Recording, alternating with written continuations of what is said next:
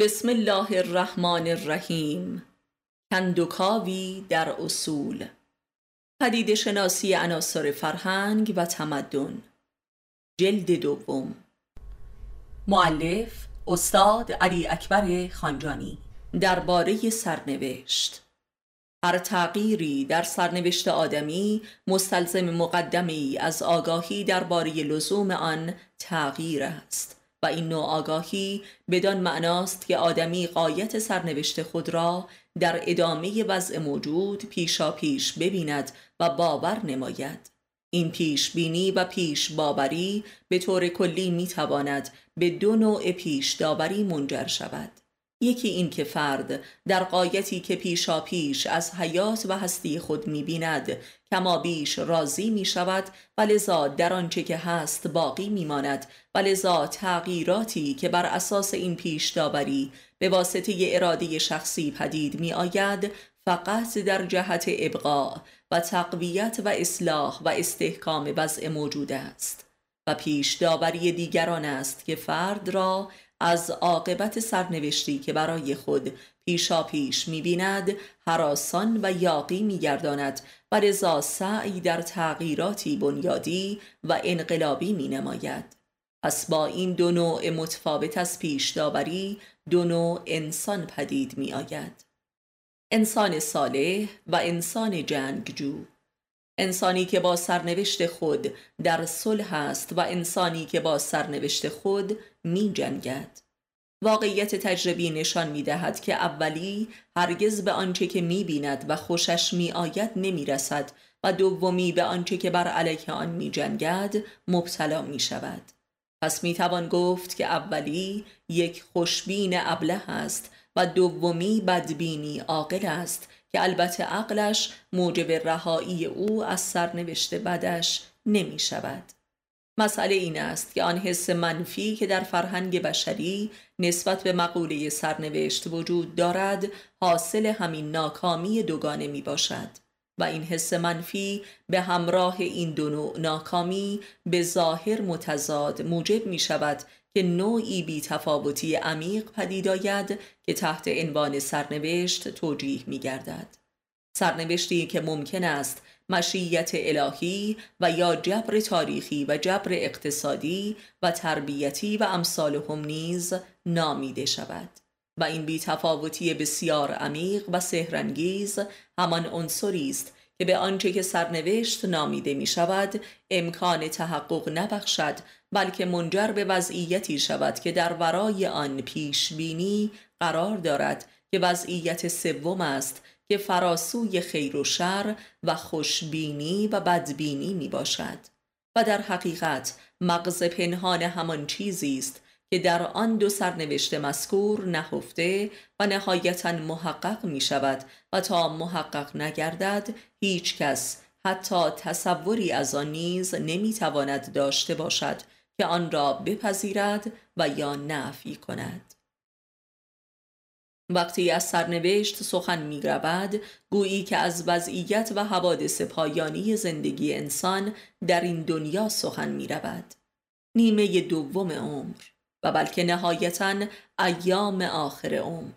یعنی آن دوره‌ای که ماهیت آن دو سرنوشته پیش بینی شده روشن می گردد و از سر می گذرد و آدمی در آن حس بی تفاوتی که در عین حال نوعی شناخت واقع بینانه است در انتظار وضعیتی تسلیم میماند تا رخ نماید. هرچند که همه افراد بشری امکان رسیدن به چنین مرحله ای را نداشته باشند.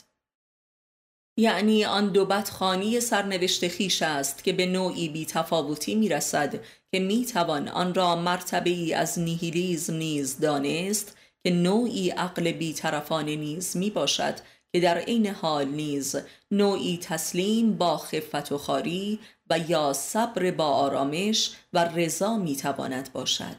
این بیتفاوتی در حقیقت بیتفاوتی نسبت به ذهنیت و پیش داوری خیشتن است و نیز نوعی ایثار از خیشتن تلقی می شود که در هر دو حالت مذکور به بخش عظیمی از نبرد بیهوده انسان بر علیه سرنوشت کاذب خیش پایان می بخشد.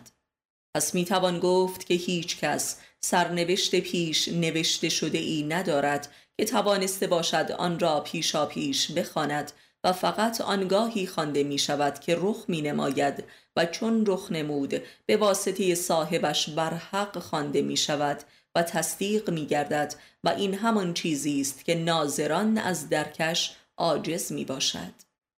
یعنی هیچ کس بر سرنوشت خیش آنگاه که رخ می دهد در دل خودش شاکی نیست و آدمی تا به چنین تسلیمی نرسد از دنیا نمی رود حتی اگر مرده باشد. به لحاظی دیگر هر حادثه ای در حکم یک سرنوشت است و آدمی به میزانی که این حادثه را درک و تصدیق می کند در سرنوشت خود حضور دارد و با سرنوشت خود همیاری می کند و در سرنوشت خود دخالت می کند و تا آنجایی که سرنوشت خود را به دست خود پیشا پیش می نویسد. پس می توان گفت که جبر سرنوشت که گویی قایت همه جبر هاست به میزانی بر انسان جباری می کند که انسان با آن جباری می کند و آنگاه که انسان با سرنوشت خیش قرین و رفیق شد نه تنها آن را جبار نمییابد بلکه آن را سمیمی ترین یار می‌شناسد تا آنجایی که خود را تماما در اختیار صاحبش قرار می دهد تا حتی آن را باطل سازد و به گونه ای دیگر بنویسد که خود می خواهد. آنچه را که آدمی پیش بینی و عاقبت اندیشی می نامد عاملی است که به واسطه آن خود را به زنجیر می کشد که به دروغ آن را سرنوشت نام می نهد. و بیهوده نیست که علی علیه السلام عاقبت اندیشی را منشأ فساد و فتنه نامیده است سرنوشت فریبندگی هر کسی همان سناریویی است که پیشا پیش برای آینده خیش در سر خود می نویسد و چون هموار ناکام می شود این سرنوشت را در بالای سر خیش مورد اهانت قرار می دهد و با آنچه که از سر او بیرون افتاده و به طرز زشتی واقعیت پذیرفته می جنگد یعنی با خودش می جنگد ولی اهانت را نصار دیگران می کند خدا، طبیعت، زمانه، حکومت، نزدیکان و رهبران. آدمی سرنوشت خودش را با دست خودش می تواند بنویسد و نه با ذهن خودش. و وقتی می تواند با دست خودش سرنوشت خود را در اکنونیت جاری زندگی رقم زند که ذهنش از هر پیش نوشته ای پاک باشد تا بتواند چشم بینایی برای خواندن آنچه که می نویسد داشته باشد. زیرا سرنوشت آدمی هر آن در اعمالش نوشته می شود زیرا هر عمل واحدی که از انسان سر می‌زند در آن واحد می‌تواند بینهایت زشت یا زیبا و روشن یا سیاه باشد و این بستگی به بیننده و خوانندهاش دارد. چه بسا سرنوشتی که در نزد یکی سیاه است همان در نزد دیگری سفید باشد. چه بسا آنچه را که یکی جبر می‌بیند دیگری توفیق می‌داند. سرنوشت هر کسی در میزان معرفت او درباره خیشتن است. مهم آن چیزی نیست که نوشته می شود بلکه آن نوشته ای هست که چگونه خوانده می شود پس سرنوشت امری مربوط به وادی معرفت است و نه وقایع ظاهری. سرنوشت حقیقی هر کسی با مرکب نور نوشته می شود پس چشم نورخانی می خواهد پس به واسطه سواد یا سیاهی نمی‌توان سرنوشتی را خواند و کمال معرفت سوادی فقط می‌تواند سکوی پرشی از جهان سیاهی به جهان روشنایی باشد هرچند که بدون چنین سکویی نیز می‌توان جهید. چون همه میمیرند پس همه سرنوشت واحدی دارند به ظاهر. و اما به باطن فقط درک و معرفت هر کسی درباره مرگ است که به سرنوشت او معنا می بخشد و هر که به واسطه معرفتش دوستدار مرگ باشد پس دوستدار سرنوشت خیش است و در آن صاحب اختیار بوده است. و اصولا کسی که مرگ دوست باشد هرگز به جبری تن نمی دهد و سرنوشت خود را می نویسد درباره متافیزیک تا کل متافیزیک یا الوهیت با همه ابعاد و درجاتش در عالم فیزیک یافته نشود آدمی نسبت به عالم غیب هنوز ایمانی پایدار نیافته است. و اما قلب آن فیزیکی که محل ظهور متافیزیک است همانا فیزیک وجود انسان می باشد البته همه آن چیزهایی که تحت عنوان حواس و رویا و اندیشه و احساسات معروفند صورتهایی از جهان متافیزیک در فیزیک وجود انسان هستند. ولی همه اینها جمعا فقط یکی از ابعاد و درجات ظهور متافیزیک در فیزیک می باشند. نزدیکترین و قشریترین حد تماس فیزیک با متافیزیک آن یاری که در ادبیات عرفانی ما مظهر کل عظمت و قدرت و قداست و زیبایی است. همان فیزیک انسانی می باشد که در مقابل چشم یک عارف مظهر متافیزیک شده است. وقتی که پوست بدن ما لطافت و یا خشونت شیعی را حس می کند این یک دریافت متافیزیکی می باشد و به طور کلی حواس پنجگانه ما هر یک با بعدی از متافیزیک در تماس است و آن را در میابد و این دریافت ها چون به ذهن می‌رسد تعالی مییابد و درجه ای برتر از متافیزیک را دریافت می کند و این دریافت ذهنی چون به دل می‌رسد به هسته مرکزی درک متافیزیکی رسیده است و لطیفترین جنبه متافیزیک را لمس می کند. پس در واقع فیزیک وجود انسان کارخانه دریافت و حزم و جذب متافیزیک است درد، لذت، سوزش، اتش، اندوه، شوق، یس، امید، افسردگی، التهاب، تشویش، ایمان، بخل و عشق جملگی ترجمان دریافت متافیزیک در فیزیک انسان می باشد. اگر متافیزیک همان عالم غیب است و غیبی ترین جنبه آن در حس آدمی مترادف با نیستی کامل است پس درک فیزیک انسان درباره متافیزیک همان دریافت نیستی به واسطه هستی است یعنی هستی انسانی در تماس با نیستی دچار حالات و صفات و امیال و قرایز و آرمان و رفتار می شود یعنی در این تماس است که جهان معنا پدید می آید و ارزش ها شکل می گیرد و مذاهب و فرهنگ ها رخ می نماید و تمدن ها را شکل می دهد. از طرفی دیگر وجود فیزیکی هر فرد بشری در رابطه با موجودیت فیزیکی غیر است که وارد جهان متافیزیک می شود. پس جهان متافیزیک همانا جهان روابط فیزیکی است. رابطه فرد با کل محیط فیزیکی خیش پس متافیزیک همانا خلق بی انتهای رابطه انسان با جهان و جهانیان می باشد جهان رابطه پس عالم غیب همان عالم رابطه است که هنوز به واسطه انسان تعیین نشده است و تسخیر نگردیده است. فاصله. و شکی نیست که نابترین لمس و دریافت متافیزیکی فقط در رابطه فیزیک بین دو انسان میسر می شود به میزانی که فاصله بین این دو انسان کم شده و کشف گردیده باشد. این تجربه حتی در کورترین و غیر معرفتی ترین روابط که همانا رابطه جنسی می باشد در دسترس همگان قرار دارد.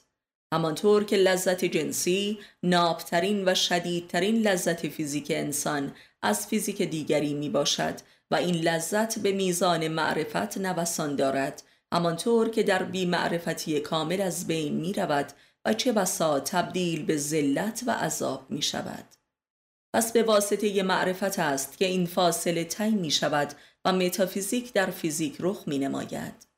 واقعی امامت در مذهب شیعه به عنوان مذهب کامل همانا اعتقاد به ظهور خدا در انسان است و چون این اعتقادی تا این حد کامل و شدید و اوریان در هیچ مذهب دیگری وجود ندارد و به نظر ما ارادت و امامت همان سرات المستقیم رهیابی انسان به جهان متافیزیک است نیازها هستند که آدمی را به عرصه رابطه وارد می کنند و نیز می توان گفت که ذات رابطه است که در انسان نیازها را پدید می آورد. ولی در هر صورت تجربه نشان می دهد به میزانی که انسان در رابطه با چیز و مخصوصا کسی به احساس تصرف و تملک و سلطه می رسد رابطه اش را با آن چیز از دست می دهد هرچند که آن چیز کاملا در دستش باشد و تسلیم نیز باشد و چون این رابطه ای عذاب آور است. و صفات قهری را در انسان پدید می آورد و رابطه را عقیم می سازد هرچند که خود این نوع رابطه نیز عرصه ظهور بعد دیگری از متافیزیک است. و مثلا به جای اینکه خدا درک و تصدیق شود شیطان است که آشکار می گردد پس فقط رابطه ایساری است که عرصه ظهور معانی و صفت و صورتهای رحمانی می گردد که عزیز و لذیذ است. و اصلا کلیه معانی و ارزشها و صفات و رفتارهای آدمی یا الهی هستند و یا شیطانی. و نیز می توان گفت رابطه میدان تبدیل ماده انسانی به معناست. تبدیل فیزیک به متافیزیک. و این تبدیل خواه ناخواه بلا وقفه در جریان است. منتها مسئله این است که انسان تا چه حدی در عرصه رابطه حضوری آگاه و بینا دارد و در آن تسلیم و راضی می باشد از این وضعیت خاص انسانی است که بهرهوری انسان از این ظهور و تبدیل میسر می شود در عدم حضور و در حالتی کافرانه و شاکیانه نیز این انسان است که نهایتا بهرهمند می شود منتها بهره ای که او را با آنچه که هست و می شود در تضاد و ادابتی فزاینده قرار می دهد. آزادی در حس انسانیش به معنای بنیادی عبارت است از آزاد سازی متافیزیک از فیزیک و حل و شناور شدن فیزیک در متافیزیک. آزاد گذاشتن متافیزیک در ظهور از فیزیک. این آزادی در مرحله نخست به لحاظ معنا مربوط می شود به آزادی رابطه فرد با خودش و سپس با دیگران. کسی که خودش را در این عرصه آزاد نمی‌گذارد مسلما مخالف آزادی دیگران است و این مخالفت در معنای دینی همان مخالفت با خدا به عنوان سرمنشه متافیزیک در ظهور اراده و فعلش در فیزیک انسان است. کفر هرچند که این برخورد کافرانه انسان نیز هرگز مانع این ظهور و بروز نمی گردد ولی انسان کافر را به انکار با آثار ظهور می رساند و این انکار او را معذب و دیوانه می سازد. البته این آزادی وقتی انسان را به فیض رهایی می رساند که تو انبار رعایت اصول و آدابی باشد که شریعت نامیده می شود. در اینجا شریعت به معنای پاسبان حراست از آثار ظهور است به منظور به سرقت نرفتن این آثار زیرا چون این سرقتی موجب گمراهی انسان می شود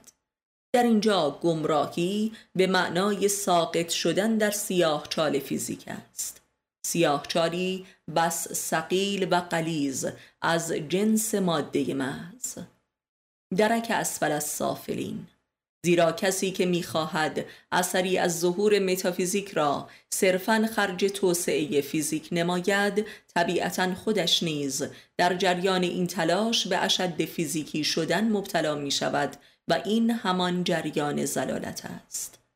هرچند که کفر و زلالت نیز به مسابه یک روی ظهور متافیزیک در فیزیک است. و باید بدانیم که نور و تاریکی نه فقط در معنای دینی و معرفتی آن امری کاملا انسانی است بلکه حتی در جنبه مادی و علمی نیز وضعیتی صد درصد انسانی است. زیرا انسان محل تلاقی فیزیک و متافیزیک است و برای همین است که انسان ذاتا به لحاظی مرز مشترک بین فیزیک و متافیزیک است. و به دیگر در فراسوی این دو قرار دارد و یا اصلا وضعیت سوم است و این وضعیت سوم و یا برتر را فقط انسان عارف و تسلیم است که مییابد و ما بقیه مردم در لابلای چرخ دنده های کارخانه تبدیل فیزیک به متافیزیک به یکدیگر مستحلک و تجزیه می شوند به عناصر مادون بشری ایوانیت، گیاهیت و جمادیت. و این وضع امروزه در دانش فنی و کالاهای مصرفی آن کاملا مشهود است. در کالبد تکنولوژی. و نیز باید بدانیم که آنچه که اخلاق نامیده می شود فقط به واسطه زنجیری که بر آثار متافیزیک در فیزیک انسانی می نهد و یا زنجیری که فیزیک انسانی را به آثار متافیزیکی می بندد می تواند از موجودیت انسانی در سقوط به قهقرای فیزیک ممانعت کند. در اینجا شریعت در قیاس با آزادی عین قل و زنجیر است و عقول سطحی که ماهیت انسان را نمی شناسد در چنین قیاسی به انکار شریعت می پردازد و آزادی را در تخاصم با شریعت قرار می دهد و نکته بنیادین دیگر این است که آثار متافیزیکی فیزیک انسان در مرحله نهایی فقط می تواند در فیزیک انسانهای دیگری فرود آید یعنی فیزیک انسانی مبدع و معاد متافیزیک و آثار آن است. و به همین دلیل است که احکام شریعت ماهیتا امر مربوط به رابطه را در محور خود قرار داده است. رابطه انسان ها انسانی که محل بروز آثار متافیزیکی می باشد فقط در وجود انسانهای دیگری که با او مربوط هستند می تواند این آثار را دریافت نماید و نه به خودی خود. حتی فردی ترین حکم شریعت یعنی نماز و نیایش امری مربوط به رابطه است که در مراحل پیشرفته دین از انسانی پدید می آید تا او را به خودش مربوط سازد این به مسابه سرات المستقیم ارتباط فیزیک به متافیزیک است که تازه در این ارتباط خاص الخاص که تماما معرفت نفس است نهایتا فرد به کشف انسان دیگری می‌رسد که او را جمال اوریانی شده متافیزیک مییابد. همانطور که محمد صلی الله نهایتا به علی رسید. و اما آن نماز و نیایشی که به زبان بیگانه ای صورت می‌گیرد البته این ماهیت سرات المستقیمی و معرفتی را ندارد. وقتی که یک فارسی زبان به عربی و یا یک اروپایی به زبان عبری نیایش می کند و عموما هم آن را نمی‌فهمد و اصلا میلی هم به فهم آن وجود ندارد بدان معناست که آدمی می‌خواهد بین خود و خدای خود همچنان واسطه و هجابی داشته باشد که این هجاب به لحاظی همان تاریخ است. هرچند که انسان اساساً به واسطه نیازهایش مجبور به ارتباط می گردد و اما در رابطه با خدا ممکن است گفته شود که نیت کسی که مقداری واجه های کهن و نامفهوم را زمزمه می کند مهم است و نه معنای این اوراد.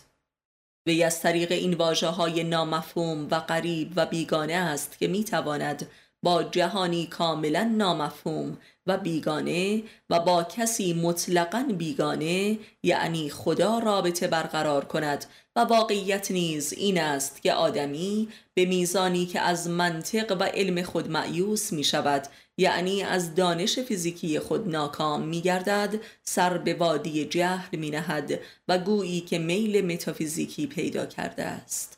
ولی در این گویی نیز واقعیتی نهفته است که معمولا به چشم دیگری نمی آید جز اینکه خرافه فهمیده می شود. و این خرافه عرصه است که فرد خرافی را به گونه ای غیر قابل توصیف به آثاری از عالم غیب مبتلا می سازد و نه آشنا. این ابتلا اساسا زجرآور می باشد که اگر استمرار یابد به وضعیتی می رسد که عرصه بروز یکی از امراض اعصاب و روان می باشد که قایتش در بدن فرد به صورت یک بیماری فیزیکی آشکار می گردد.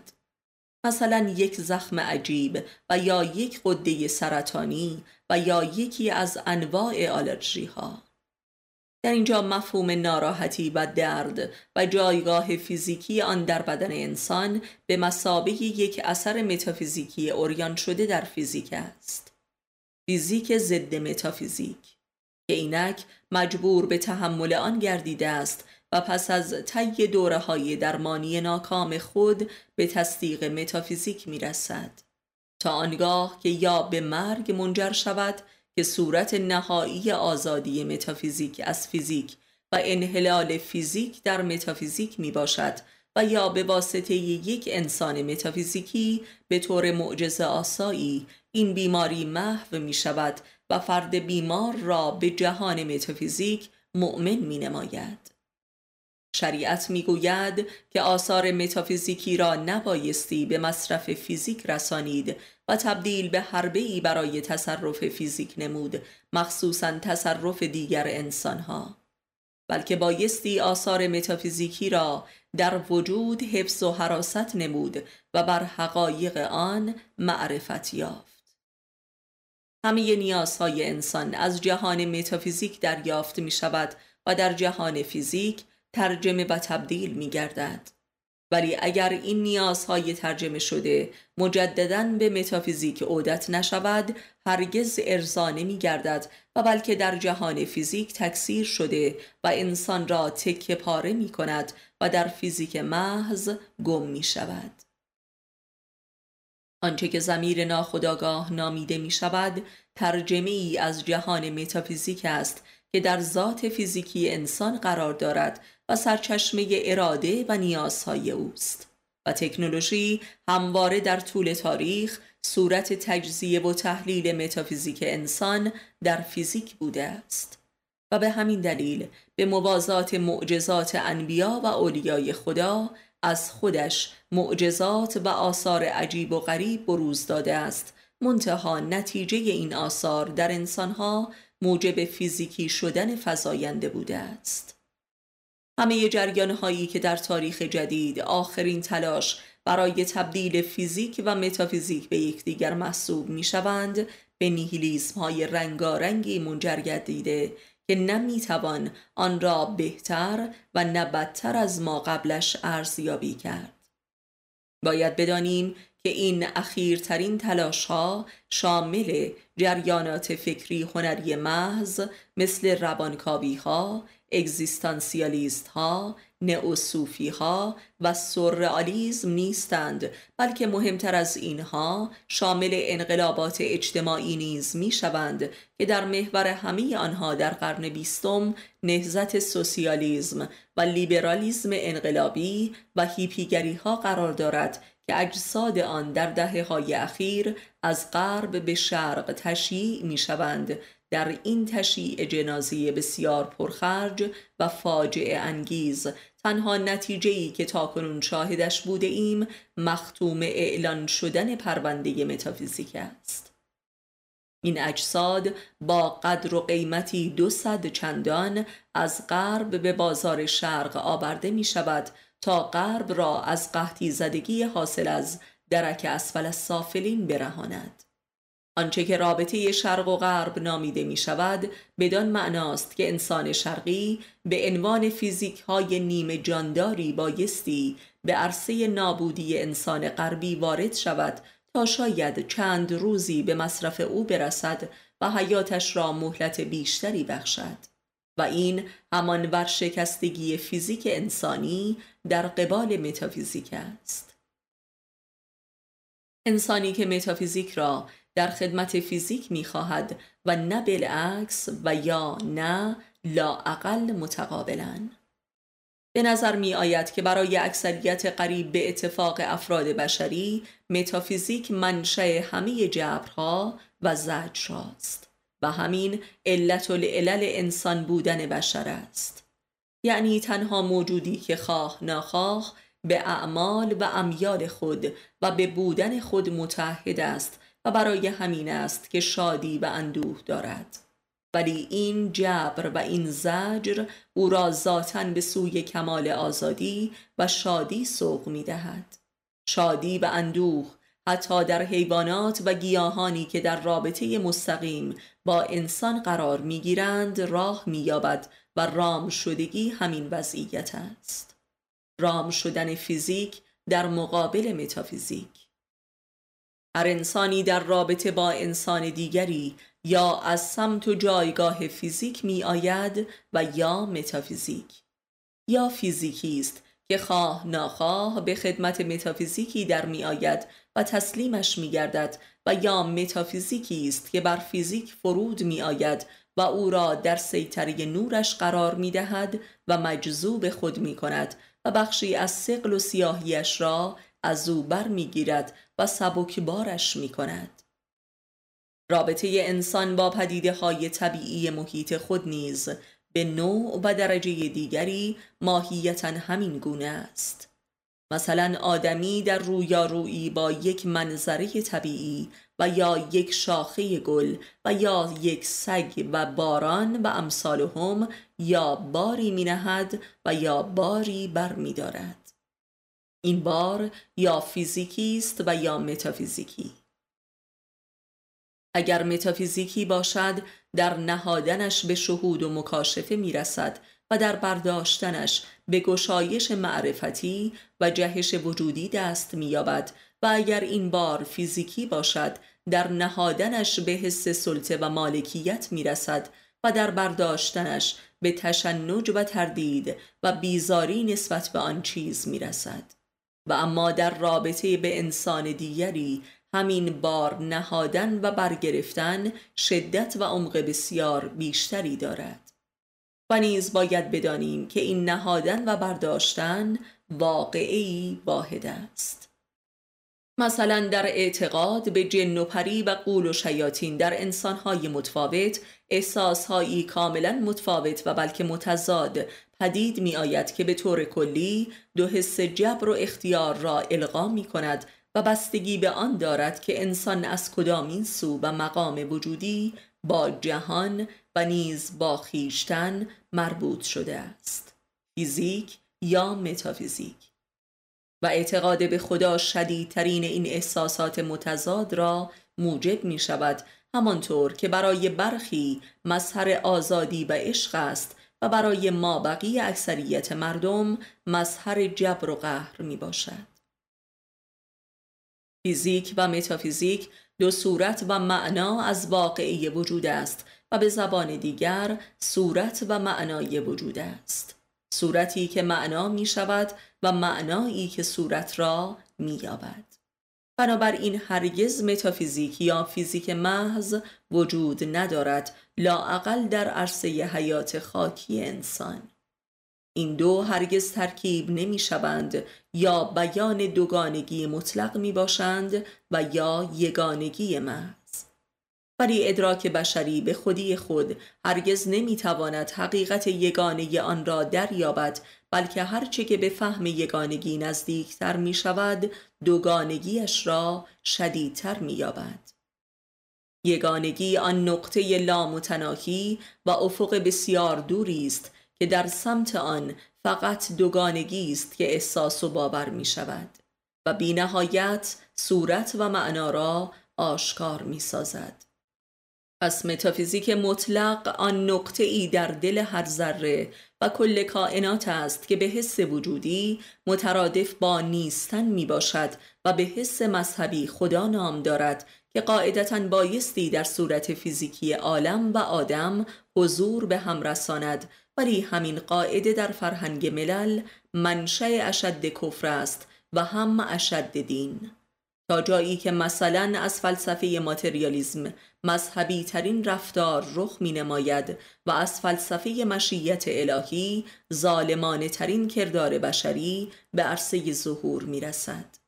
ولی انسان اهل معرفت این هر دو را رها می کند و به راه میانه که همان سرات المستقیم است روی می آورد تا فیزیک متافیزیک و متافیزیک فیزیک را دریابد